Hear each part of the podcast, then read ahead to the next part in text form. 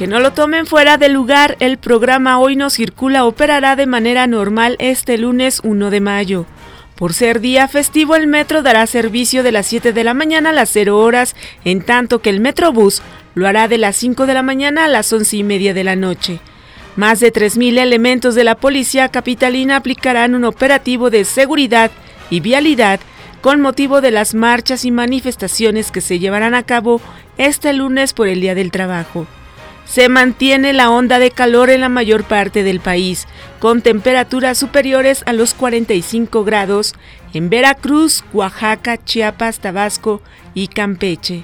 Venezuela se retira de la Organización de Estados Americanos. Les saluda Amelia Villalobos Zambriz.